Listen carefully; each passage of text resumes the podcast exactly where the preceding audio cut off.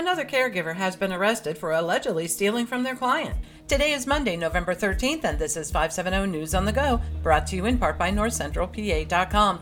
Sunny and breezy today with a high in the low 50s. There were three bomb threats in Sunbury over the weekend. All three involved the Burger King on 4th Street. The latest came around noon Sunday. Then on Saturday, threats were made at 1 in the afternoon and 7 in the evening. Each time the area was evacuated and neighbors were told to shelter in place, no bombs were found. House fires keep Lycoming County firemen busy over the weekend. Jay and Michelle Loomis of State Street in Antes Fort are temporarily homeless after fire damaged their one story home Sunday morning. The Sun Gazette reports actions by a Lycoming regional police officer likely kept the fire from spreading. It's believed it started near a wood stove in a sunroom. Losses were estimated at $20,000. A house fire that occurred Friday afternoon in Woodward Township rekindled early Saturday morning.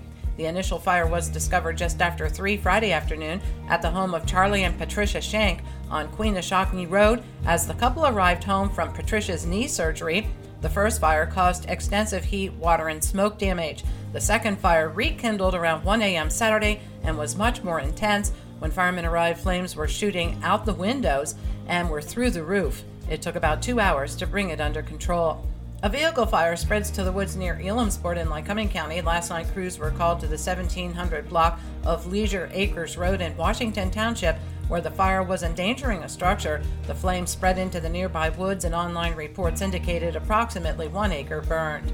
Two neighbors got into a punching match following a vehicle accident in front of their home. Just after 7 Sunday morning, Ben DeLeon of Williamsport fell asleep at the wheel and his van crashed into two parked cars along High Street in the city. The van overturned and trapped DeLeon. The Sun Gazette reports two neighbors came to blows and punches were thrown over an argument on whether to help the victim out of the wreckage. DeLeon was eventually freed and taken to the hospital for treatment of non life threatening injuries. It's reported the two neighbors may be facing summary charges. 36 year old Matthew Wolf of Renovo was the caregiver for a Lock Haven victim when he allegedly took the victim's bank card from the mail and used it for nine different transactions, totaling over $1,800. In the past month, several caregivers from the area have been arrested for stealing from people under their care, including two women who had previous arrest records. A man from Athens, Pennsylvania has been arrested for intentionally setting a barn fire that killed more than two dozen horses. The barn was located at the Tioga Downs Casino in Nichols, New York.